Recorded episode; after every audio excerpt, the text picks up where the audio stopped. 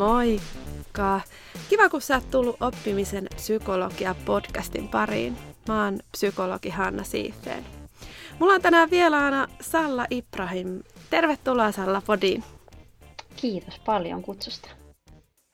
Kiva, kun oot täällä. Me jutellaan tänään psykologisesti kestävästä kasvusta. Eli miten on mahdollista kasvaa ja kehittyä ja samalla voida hyvin.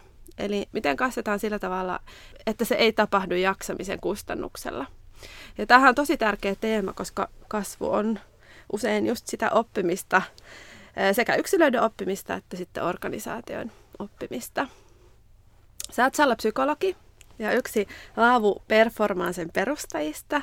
Eli oot itsekin kasvuyrittäjä ja valmennat toisia kasvuyrittäjiä just tämän psykologisesti kestävän kasvun teemasta muun muassa – ja sä oot joskus tituleerannut itseäsi myös mielen personal traineriksi. Se on mun mielestä Näin on tainnut käydä.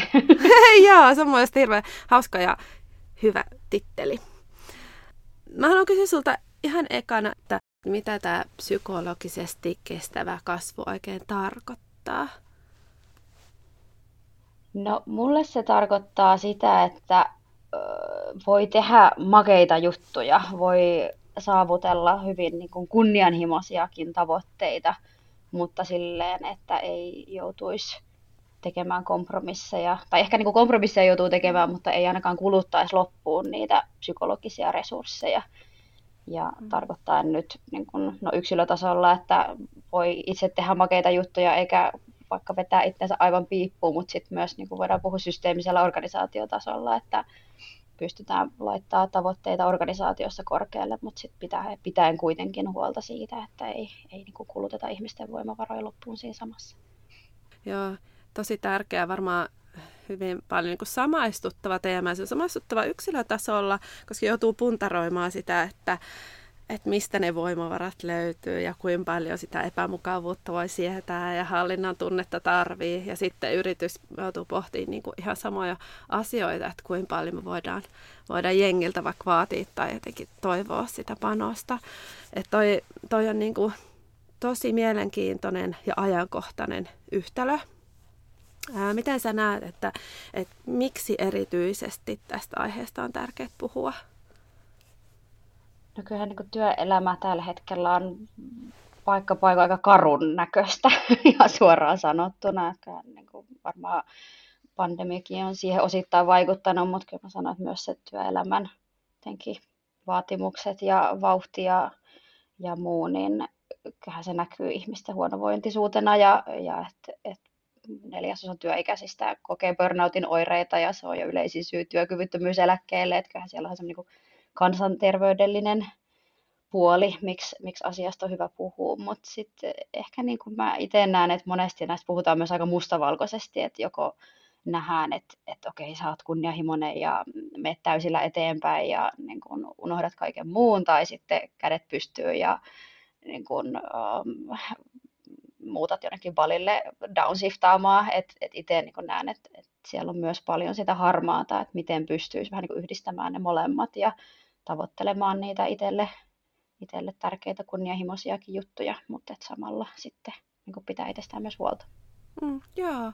Ja itse tuosta tuli mieleen, että mulle aika semmoinen silmiä avaava oli joskus ymmärtää, että, että mikä on ero niin työtyytyväisyyden ja työn imun välillä. Monikahan mm. se näin, mutta jotain siihen liittyvää, että tavallaan se, että työ on ihan ok ja sä oot ihan tyytyväinen, niin siitä voi jäädä vielä pois sellainen niin työhön liittyvä kauhean merkityksellinen ja mielekäs puoli. Että se voi olla myös tosi niin kuin semmoista mukaansa tempaavaa ja se, että sä haluat kasvaa ja kehittyä, oppia ja, ja löytää siitä uusia niin kuin innostavia asioita, niin on vielä eri asia kuin se, että kaikilla olisi vaan niin kuin ihan ok mm, ja jotenkin kyllä. hyvinvointi ihan jees. Kyllä. Niin ja toikin voi niin kuin aaltoilla ja mekin iso osa meidän asiakkaista on yrittäjiä, itse yrityksen perustaja vielä nopeasti kasvavien yritysten äh, niin kuin, johtoon, niin monesti heilläkin on, mm. ja väliin niin itselläkin on semmoinen, että no, tämän pitäisi koko ajan olla niin helvetin makeeta ja niin kuin innostavaa, eihän, eihän tämä niin kuin aina ole. Välillä mm. tämäkin, mitä itse tekee, vaikka tekee niin kuin, tavallaan unelmaduunia ja on, pystyy suunnittelemaan oman työnsä ja tekee just sitä, mitä haluaa, niin välillä tämäkin on vähän tahmeeta. Ja musta tuntuu, että se on myös osa sitä niin kuin psykologisesti kestävää kasvua, että hyväksyy sen, että ei tämä niin kuin vaan aina voi olla superhuippumakeeta ja mukaansa tempaava. Niitä hetkiäkin on ja se on tosi kiva, mutta että välillä, niin kuin, välillä ketuttaa. niin, niin, joo, kasvu ei ole mitenkään yksiselitteinen asia. Yksilön kasvu tai sitten yrityksen kasvu niin ei ole mitenkään mm. ää, jotenkin yksipuolinen. Joo, toi on tärkeä, tärkeä pointti, varsinkin kun helposti ää, tulee ilmaistua ehkä, ja some on täynnä sitä sellaista niin kuin hurmosta, niin, mm. niin, niin sitä ää, väripalettia on hyvä välillä avata. Ähm, no, tuleeko sinulle vielä jotain mieleen, että, että mitä siitä seuraa, jos vaikka tämmöinen kasvuyritys ei ota huomioon sitä psykologista kestävyyttä ja, tai kestävää kasvua? No kyllähän se näkyy hyvin nopeasti niin kuin sekä yksilötasolla että sitten sen koko organisaation toimivuuden tasolla, että, että siellä porukka voi huonosti ja useinhan me niin kuin tullaan tietoisiksi siitä vasta sitten, kun se tulee joku eka burnout-keissi tai joku jää sairaslomalle ja sitten ollaan se, että ahaa, meillä onkin tämmöinen haaste täällä, mutta et, totuus on se, että ne sitoutumattomuuden ja niin kuin tyytymättömyyden kustannukset on siellä läsnä jo hyvin paljon ennen kuin kun, kun kukaan jää esimerkiksi sairaslomalle. Et, et siksi näen, että kyllä niihin on tärkeää ottaa silleen, mun mielestä jo yrityksen perustamisvaiheessa niin miettiä, että hei, että miten, miten me niin kuin tehdään tämä sillä tavalla, että, että niin kuin porukka voi vielä kymmenenkin vuoden päästä ihan hyvin. Mm. Joo. Ja tässä on niin kuin kaksi tosi mielenkiintoista näkökulmaa. Tietenkin tekisi mieli heti sinulta kysyä, että no mitkä ne on ne tukijalat ja niin kuin, että kun sä lähdet rakentamaan organisaatioon, niin mitkä ne mm. on ne, ne, se peruskallio. Ja se on, se on niin kuin kiinnostavaa se organisaationäkökulma, että miten niitä rakenteita, kulttuuria tuetaan. Ja sitten on myös se yksilön näkökulma, että miten jokainen voi tunnustella sitä omaa tilannetta, miten mä voin ja mikä, mikä on mielekästä kasvua mulle tällä hetkellä. ja mikä vaikuttaa siihen yksilön niin kuin, psykologiseen kestävyyteen. Lähdetään vaikka siitä yksilöstä liikkeelle, koska suuri osa mm. kumminkin mun kuulijoista on, on sellaisia joita on helpointa lähteä niin pohtimaan sitä, niin kuin mitä mä voin tehdä nyt itse. Ja sitten siirrytään sitten siihen yhteisnäkökulmaan, siihen niin kuin rakenteisiin.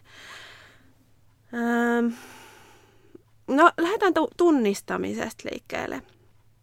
Kun mä mietin vaikka vertausta urheilijaan, mm. että miten tunnistaa sitä, että onko nyt sellainen vaihe, että mulla on kova kuormitus tästä takana, mm ja pitää ottaa sellainen palauttava jakso ja ehkä kannata lähteä niin kuin hirveästi sitä omaa kuntoa tai kondista niin kuin kehittää, vai onko se semmoinen mm. peruskuntovaihe, vai onko sitten sellainen, että peruskunto on jees ja nyt mä voin lähteä niin kuin hiomaan sitä ja op- oppia mm. uusia taitoja ja osaamista, ottaa uusia haasteita. Niin mitä ajatuksia tällainen analogia urheiluus herättää? Mm, no mulla tulee jotenkin mieleen se, että, että niin kuin varmaan niin kuin urheilijatkin tavallaan se, se kuuluu siihen heidän päivittäiseen rutiiniin, he vähän kuulostelee koko ajan, että mikä se olo on, että eihän niin kuin urheilijakaan vasta sitten, kun, polvi on paskana ja ei pääse enää sängystä ylös, niin sitten alkaa miettiä sille, että hmm, pitäisikö niin kuin vaikka venytellä tai pitäisikö jotain muuta.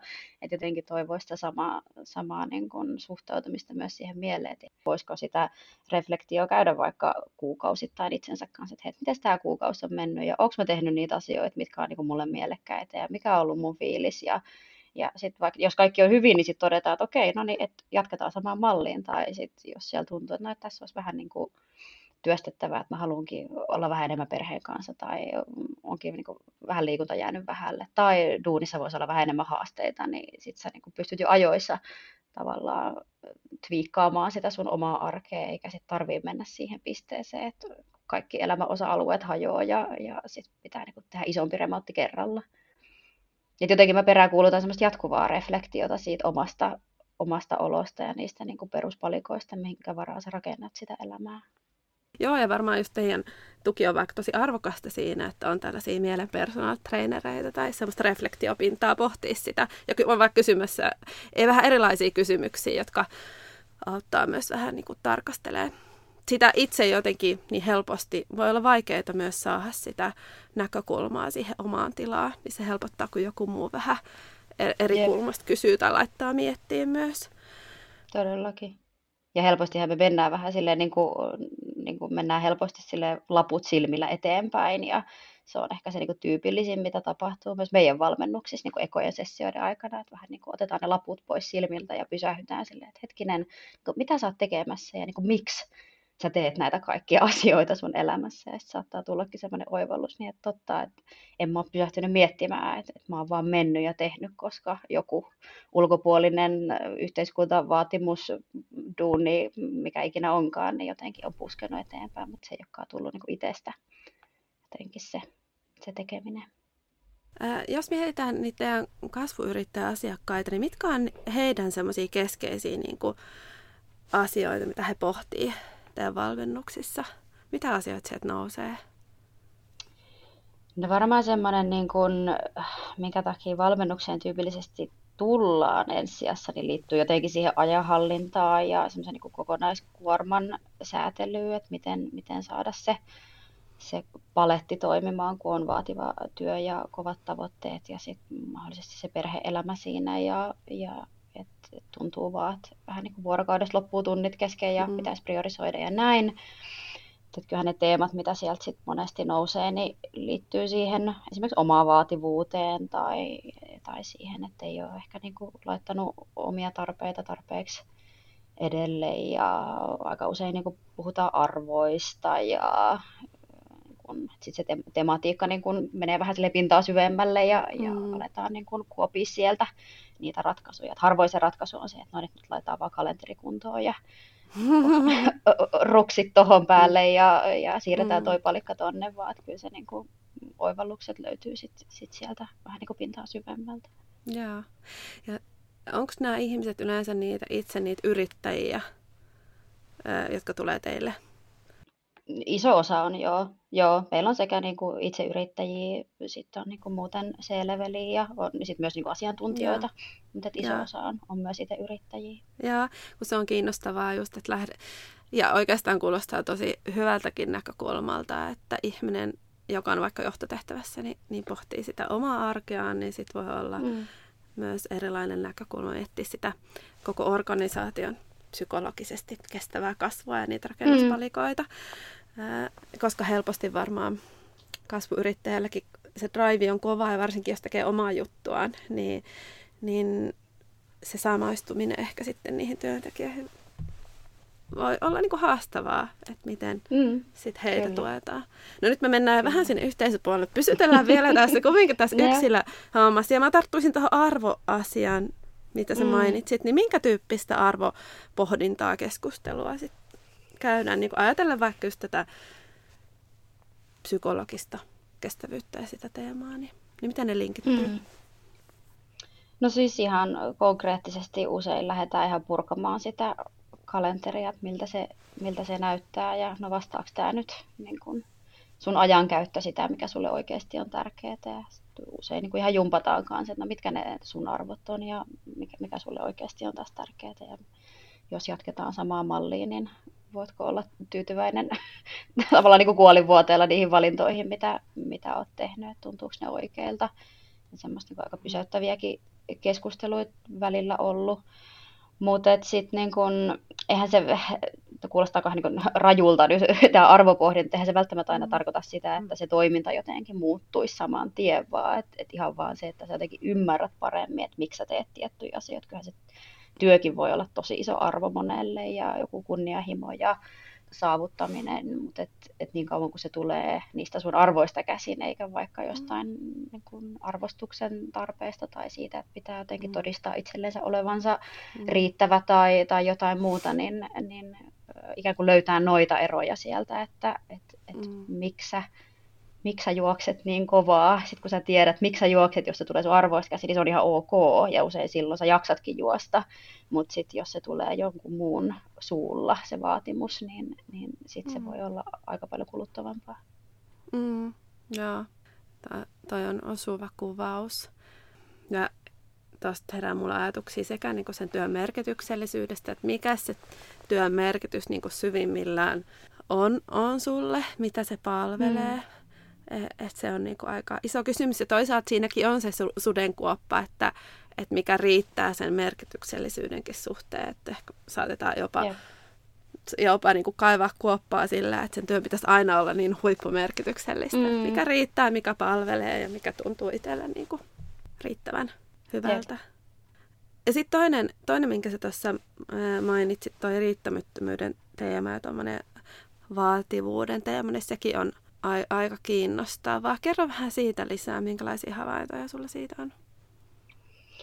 No, voisi sanoa, että ehkä 90 prosenttia meidän asiakkaista painii sen itsekriittisen tyypin kanssa tuolla, joka tuolla olkapäältä huutelee, että, että aina pitäisi olla enemmän ja paremmin ja, ja miten päästä pidemmälle. Ja se on tosi mielenkiintoinen teema, koska monestihan se on myös se, joka on auttanut menestyviä ihmisiä aika pitkälle, niin, niin se on semmoinen tyypillinen keskustelun aihe, mitä, mitä käydään, että, no, että, miten tämän kanssa, tyypin kanssa jotenkin niin kuin tullaan paremmin toimeen, että miten saada hänestä niin kuin valjastettua semmoinen, niin kuin, joka ennemmin kannustaisi sua parempiin suorituksiin eikä ruoskis jatkuvasti. Että et semmoinen, niin se vaativuus ja itsekriittisyys on aika semmoinen yleinen haaste, joka sitten vaikuttaa siihen jaksamiseen kanssa. Mm. Niin, jos ajattelee kasvuyrittäjää, niin se, se niin oppiminen, kasvu, niin se on niin kuin sisäänkirjoitettu siihen, että pitää olla sitä kunnianhimoa ja haluaa mm, mennä eteenpäin. Mm.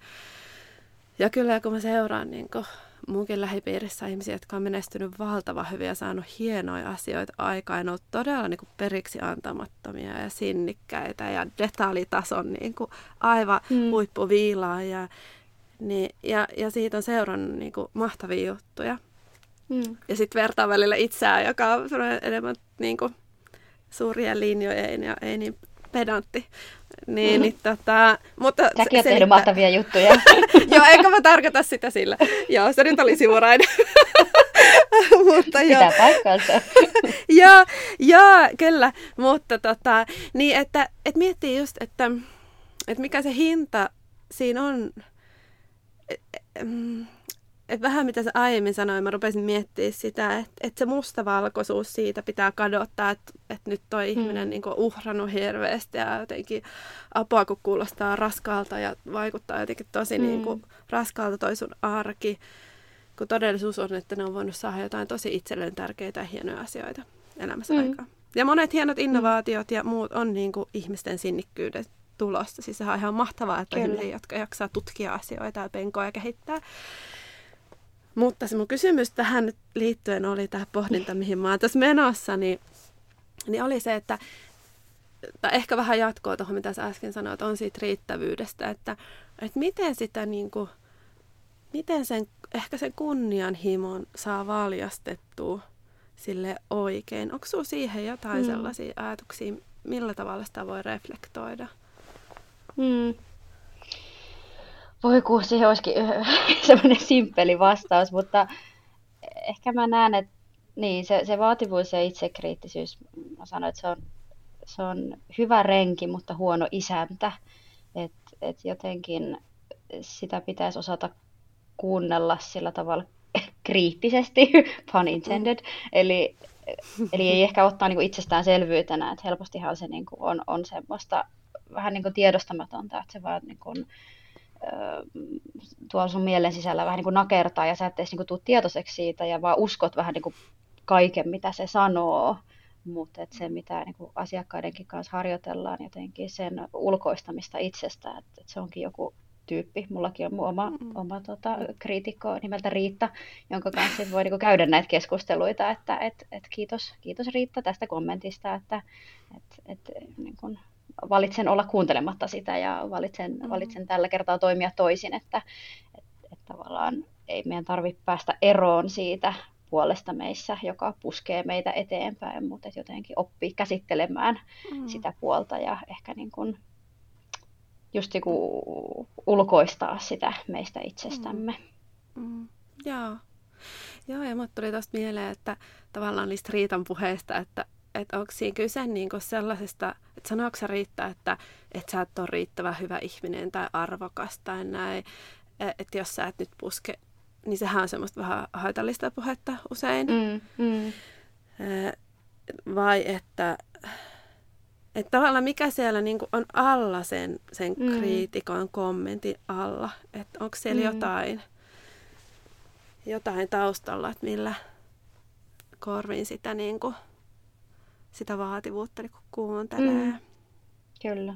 Niin ja monestihan, tai varmaan aina nämä kaikki haitalliset uskomukset itsestään, niin hän on jotain tarkoitusta palvelleet ja ne on ollut joskus hyödyllisiä ja selviytymiskeinoja usein lapsuudessa ja sieltähän ne niin kumpuaa, niin jotenkin sen ymmärtäminen kanssa, että on ollut, että Riitallakin on tarkoitus ja Riitta tarkoittaa ihan hyvää ja, mm. ja on niin kuin hyvällä asialla, mutta keinot on vaan vähän huonot. Ja mm. ehkä sitä kautta niin oppii laittaa hänen ajatuksensa perspektiiviin. Mm. Joo, ja mun mielestä on tosi tärkeä pointti, koska usein me ää, suhtaudutaan meidän mieleen sillä tavalla, että se yrittää niin kuin, heittää kapuloita rattaisiin. Mm. Ja, ja on jotenkin niin kuin vinksalla, että meillä on tämmöisiä vinoumia ja haasteita täällä meidän mielessä, vaikka todellisuudessa mm. sillä on yleensä ihan hyvät aikeet niillä meidän mielen prosesseilla. Jep, jep. Mutta ne ei vaan ole tarkoituksenmukaisia kaikissa tilanteissa, että sit pitää vähän ottaa Just sitä näin. tietoista toiminnanohjausta. Tulee tähän mieleen yksi ihana anekdootti mun, mun tota, vanhasta pianoopettajasta. Mä oon jats, jatsmusiikkia soittanut pianolla. Mä olin ihana puolalainen tai puolalaissyntyinen pianoopettaja. Me paljon improvisoitiin hänen kanssaan ja, ja tota, improvisaatiossa sit saattoi joskus tulla joku, joku niin kuin ääni, joka ei nyt mun mielestä sopinut niin kuin virheeksi, minun virheeksi tulkitsema, tulkitsema sävel. Ja sitten Seed aina pysäytti mut. Siinä oli Salla, että kuuntele, kuuntele, että se on jännittävää, se on jännittävää. Mikään ei ollut ikinä virhe, vaan kaikki oli aina niin kuin jännittävää. Ja mielestäni tämä on niin kuin ihana suhtautuminen. Mä en tiedä, mihin tämä liittyy, mutta, mutta jotenkin semmoiseen niin kuin epätäydellisyyteen tai, tai tämmöisiin kriittisiin ääniin tai vaikka mihin tahansa negatiivisiin tunteisiin, että oppisi suhtautua niihin sillä tavalla, että, että ei ne ole niin kuin mitään, mistä pitää pyrkiä pois, vaan jotain, niin kuin, että okei, tässä on jotain niin kuin mielenkiintoista, mitäköhän tämä niin kuin yrittää kertoa mulle. Mm, mm. Niin uteliaisuutta sitä omaa mm, uteliaisuudella. niin, kyllä. joo, joo. Joo, tosi hyvä. Vielä, vielä vahvasti sellainen yksilöpsykologinen asia, joka liittyy tähän kasvuun ja kehittymiseen oppimiseen, niin on myös hallinnan tunteen tarve, joka meillä ihmisillä mm. on. Ja sitten versus tämä niin oppimisen ja kasvun kehittymisen tarve, että mm. me ei mm. kumminkaan haluta olla kahden pitkään paikallaan, tai riippuu vähän elämäntilanteesta. Ää, mitä ajatuksia sulla siihen liittyy, tavallaan tämä hallinnan tunteen tarve, tarpeen ja sitten sen oppimisen ja kasvun tarpeen niin tasapainotteluun? Mm. Se onkin mielenkiintoinen ja varmaan semmoinen, minkä kanssa itsekin tasapainoilee aika paljon. Mä tykkään aina puhua hallinnan illuusiosta, koska mun mielestä niin hall- hallinta itsessään on jo, niin kuin, eihän meillä voi olla hallintaa niin kuin elämästä niin kuin oikeasti, mutta sitten on se, pyritään semmoiseen niin hallinnan illuusioon siitä, Mm. Et ehkä niin kuin olisi hyvä pysähtyä miettimään, että mitkä ne on ne omat tavallaan vähimmäiset palikat, millä sä voit luoda itselle sitä hallinnan illuusiota. Ja sitten mm. hyväksyä se, että lopulta sä et kuitenkaan niin kuin pysty hallitsemaan kaikkea. Ja sitten kun se hallinta ikään kuin ei nyt, ei, ei nyt kadota sitä, mutta sitten se niinku muovautuu siinä, siinä matkalla, niin jotenkin olla utelias sit siinä kohtaa, että mitä sieltä seuraavaksi tulee ja miten mä nyt sitten taas rakennan näillä palikoilla se uuden illuusion itselleni siitä hallinnasta. Jotenkin näin. Näin mä sen itse olen niin ajatellut. Joo, joo, mun mielestä on hyvä, toi on hyvä termi, toi hallinnan illuusio, ja just näin se on. Ja itse ihan hyvä, oikeasti ihan hyvä pointti, että, että on turha edes niin kuin kuvitella pystyvänsä löytää sellaista täydellistä niin kuin hallinnan, hallinnan tunnekin on mm. itsessään kuva, että se on tietynlainen tunne eikä mikään mm. todellinen hallinta ää, siinä mielessä.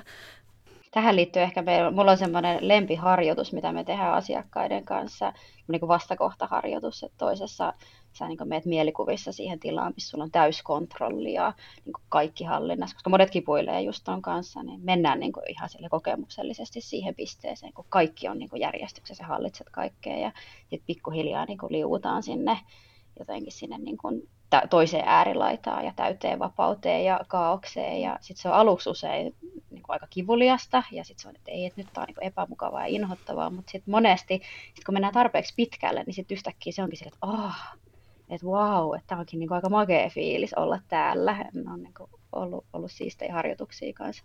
Mm. Aika niin isoja, isoja oivalluksia tullut myös mm. siitä, että miltä se tuntuu niin kuin vaihtaa niitä moodeja. Mm. Mm. Niin ja mitä arvoa sillä on sillä hetkellä, missä sä niin kuin luovut siitä kontrollista. Mm. Jep, mitä, mitä siellä voi mitä, tapahtua. Niin, mitä se voi sulle mm. tarjota. Joo. Joo, ja kyllä mäkin omasta työstäni kohtaan paljon sitä, että, että ihmiset, jotka on hyvin innokkaita oppimaan uusia asioita ja haluaa kehittää osaamista ja ottaa uusia haasteita vaikka omassa työelämässä, niin että et miten tasapainoilee sen kanssa, että olisi sellainen olo, että jatkuvasti olisi semmoista tietyssä jännityksessä, että selviin, selviäänkö mä tästä päivästä ja näistä haasteista ja tästä uudesta oppimisesta. Ää, että, että semmoinen niin syvät vedet pysyisi kumminkin rauhallisina, että hei, että, mm. että tämä menee ihan jees, että totta kai opitaan ja kehitytään ja virheet tulee ja, ja muuta, mutta että, että joku semmoinen sisäinen rauha pysyy. Ja sit, sit, niin kuin, silloin myös on avoimempi ja innokkaampi siihen oppimiselle. Mutta toki on aikakausi, että, että sitä oppimista on niin kuin liikaa ja se hallinnan illuusio katoaa, ää, jolloin tota, se voi olla aika syvästikin niin kuin ahdistavaa ja epämiellyttävää. Mm, Tietenkin mm. ihmiset on myös erilaisia sen suhteen. Jep. Ja yrittäjänä voi kuvitella, että tota, tunnistat itsekin sen. Niin kuin... Kyllä, ehdottomasti. Semmoinen vuoristorata tämä on kyllä ollut, että ja monella, monella moni kuvaa sitä just sillä, että on niin jatkuvaa emotionaalista vuoristorataa. Mutta meillä on tähän semmoinen hauska, hauska tota, tapa, että Rami, joka siis on mun yhtiökumppani ja samalla myös partneri henkilökohtaisessa elämässä, jaetaan aika paljon tätä emotionaalista vuoristorataa siis, niin, niin meillä on semmoinen tapa, että aina kun alkaa niin kun mittari näyttää vähän punasta ja homma silleen, alkaa kiristää, niin sitten me aina heitetään että niin, että, että me ollaan tässä ihan vapaaehtoisesti, aivan vapaaehtoisesti ollaan. Ja se on niin tavallaan aika hyvä muistuttaa myös itsellensä, että niin totta, että meillä on aina vaihtoehto tehdä jotain muuta ja, ja että, että tämä ei ole niin kuin mikään vankila tai, tai meitä ei ole pakotettu tähän yrittäjyyteen ja tekemään näitä juttuja, vaan että kaikki on, niin kuin, kaikki on mahdollista mm, pistää, pistää niin kuin laput luukulle heti kun vaan halutaan, mutta sitten tavallaan sit me aina valitaan olla tekemättä sitä ja valitaan jatkaa, jolloin se myös niin kuin vapauttaa tavallaan sitä omaa niin kuin henkistä energiaa. Niin totta, että et, et mä haluan tehdä tätä, tämä on mun valinta, joten let's, let's keep on doing it. Toi on tosi hyvä pointti ja liittyy tuohon harjoitukseenkin tavallaan, että, se, että kun se on sitä kokeilua, että sä voit itse valita sitä tilaa, niin, mm. niin se mm. tunne on varmasti erilainen, kun sut heitetään pakolla johonkin yep, semmoiseen yep. niin hallitsemattomaan hetke. Ja, ja tosi hyvä. Ja tuo osaltaan sitä hallinnan illuusiota, että se niin kuin, vapaus mm. valita, se hallitsemattomuus Jep. tietyllä tavalla. Just näin. Just Joo. näin. Joo.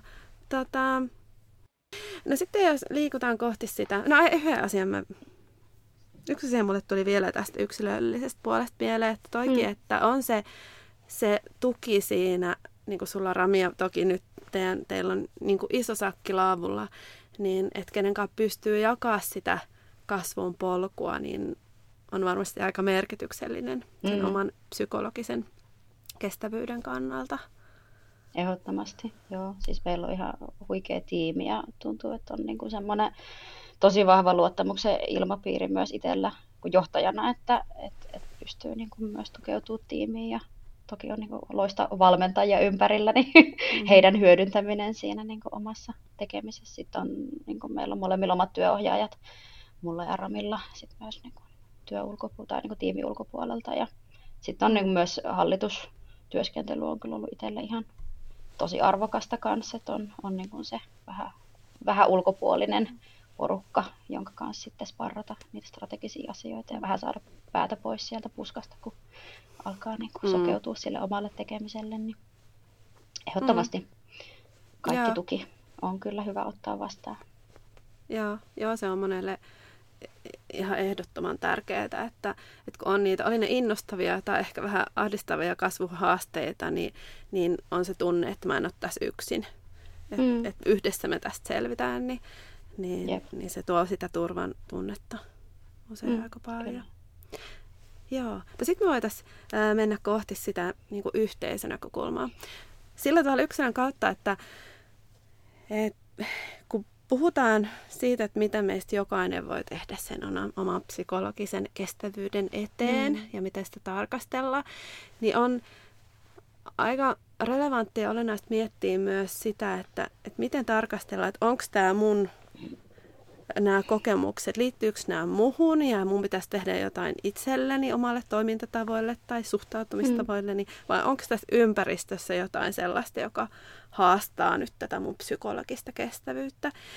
Niin miten, onko sinulla siihen ajatuksia, että miten tarkastella, että johtuuko tämä musta vai johtuuko tämä tästä ympäristöstä? Mm. No mä jotenkin haastaisin tuota asettelua ihan alkuja, että, että voiko mikään ikinä johtua vaan yksilöstä tai vaan ympäristöstä, että me kuitenkin ollaan aina osa jotain sosiaalista kontekstia ja kaikki mitä meissä tapahtuu, niin tapahtuu vuorovaikutuksessa se ympäristön kanssa. Et, et, se on keinotekoista ajatella, että et vika olisi nyt minussa tai vika olisi ympäristössä, vaan, vaan kyllä ne niin kuin nimenomaan tapahtuu siinä vuorovaikutuksessa.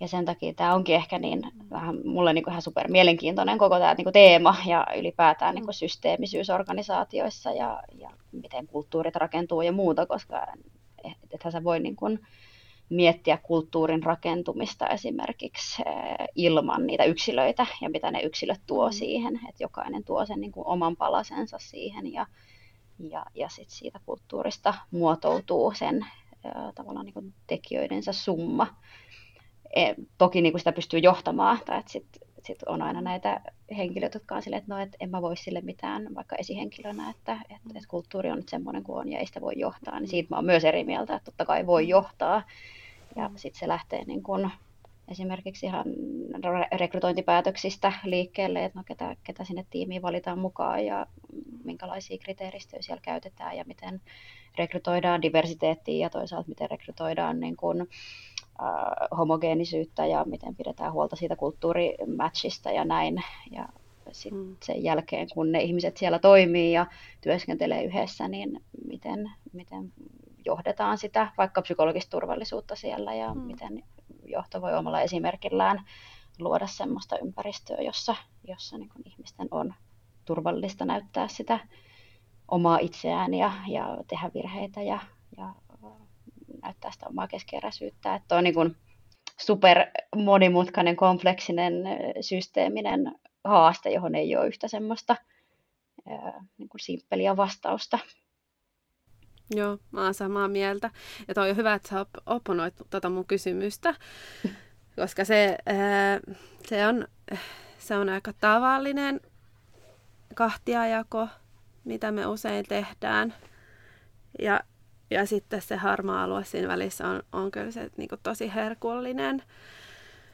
Öö, mä usein itse tuli tuosta mieleen, että yksi esimerkki, mistä mä käytän monesti, on, on se, että esimerkiksi se, miten puhu, mistä puhutaan kahvitauoilla, niin on kiinnostava mm. kulttuurinen kohta siinä mielessä, että, että se ei välttämättä liity mihinkään yksittäiseen ihmiseen, vaan on vaan ajauduttu puhumaan esimerkiksi työstä tietyllä tavalla, vaikka valittamaan mm. jostain tietystä epäkohdasta, mm. tai, tai sitten joku on tuon saanut ehkä semmoisen sysäyksen aikaa, että, että puhutaan mielenkiintoisista oppimishaasteista tai pyydetään kollegalta mm. jotain sparrausta. Ja, ja ne pikkuhiljaa alkaa muotoutua semmoinen tietynlainen normisto, että mistä voi puhua mm. ja millä tavalla. Ja sen normiston muotoutuminen on tosi kiinnostavaa. Ja jep, jokaisella yksilöllä on se oma paikkaansa, että mistä ja millä tavalla keskustellaan. Kyllä. Ja mun mielestä tuossa ihan samalla tavalla kuin siinä niin kuin yksilö, yksilön kasvussakin, niin myös tiimien, kun mietitään, miten tiimit kehittyy ja minkälaisia niin kuin, psykologisia systeemejä ja normistoja sinne kehittyy, niin kyllähän siinäkin on tosi tärkeää, että pysähdytään jotenkin niiden äärelle. Ja sitä mun mielestä ihan liian harvoin tiimit tekee, että käyttäisi aikaa siihen, että, että hei, että niin kuin jutellaan läpi, että, että meillä on tämmöinen tiimi ja me puhutaan täällä aina vaan niin kuin tähän sävyyn tai meidän teemat aina liittyy tähän sävyyn tai, tai mulle ei ole turvallinen olo puhua näistä asioista ja niin kuin se on valitettavan harvinaista, että tiimit pysähtyisivät sen heidän oman vuorovaikutukseen ja vähän niin kuin heidän psyykkeen äärelle, että, että mitä, mitä tämä on niin kuin syönyt sisällensä. Että sille olisi mun mielestä tosi paljon tilausta työelämässä ja mä uskon, että se veisi myös niin kuin psykologista kasvua eteenpäin. Ehdottomasti, koska kyllähän ne tietynlaiset niin kuin se metataso on se mahdollistava tekijä. Että vaikka me keskitytään siihen substanssiin helposti, myös vaikka jos puhutaan oppimisesta ja osaamisen kehittymistä mm. ja sen tyyppisistä teemoista, niin py, pysytellään yleensä siinä substanssitasolla, vaikka todellisuudessa se metataso, mistä just äsken mainitsit, niin on mm. ihan valtavassa roolissa myös sen mm. substanssin niin kuin, kehittymisen kannalta. Tietenkin psykologit rakastetaan näitä meta-asioita. Mm, se on hauska. Tämä, tämä teema nousee aina kenen tahansa psykologin kanssa, mä juttelen. Data, niin, niin, niin. Mutta se on, se on tärkeää. Se on tosi tärkeää. Mutta se on myös vaikeaa, että mä ymmärrän sitä, että se ei niinku välttämättä luonnostaan tuu tiimeille. Et monesti se voi olla vaan semmoinen, että nyt musta, niinku, musta tuntuu, että täällä ei ole ihan kivaa, tai musta tuntuu, että tässä niinku on joku jännite, ja sitten ei osaa oikein niinku, you can't put a finger on it, että mistä tämä niinku tulee. Ja sitten se voi olla, että se vaatii jonkun vähän niinku ulkopuolisen intervention tai joku, että, että niinku tehdään jotain vähän erilaista yhdessä ja niinku puretaan sitä osia ja sitten sen jälkeen niinku se palaute onkin sitä, että ah, tuntuu, että lähti niinku lastia yhtäkkiä niinku yhteistyö onkin paljon sujuvampaa ja ei välttämättä niinku ihan edes tiedetä, mitä on tapahtunut, mutta et, et se on niinku jotenkin saatu käännettyä se, se dynamiikka siellä. Tämä systeemisyys on, on mielenkiintoinen teema. Ehkä tähän nyt liittyen mua tekisi kumminkin mieli kysyä, että jos tätä kuuntelee vaikka joku kasvuyrittäjä tai joku HR, tai mä tiedän, että moni HR mm. kuuntelee tätä, niin miten sä sanoisit, että, että mitkä on ne semmoiset peruspalikat, jota voi lähteä tutkimaan siitä roolista käsi siinä omassa tiimissä tai organisaatiossa, että miten nämä toimii, jos tavoitteena on, on saada sitä psykologisesti kestävää kasvua aikaan, niin mihin kohdistaa mm.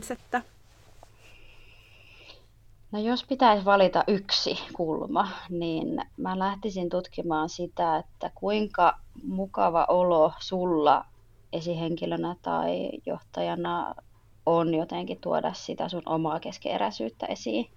Eli lähdetään niin tutkimaan vähän sitä psykologista turvallisuutta siellä tiimissä, koska se kertoo tosi paljon.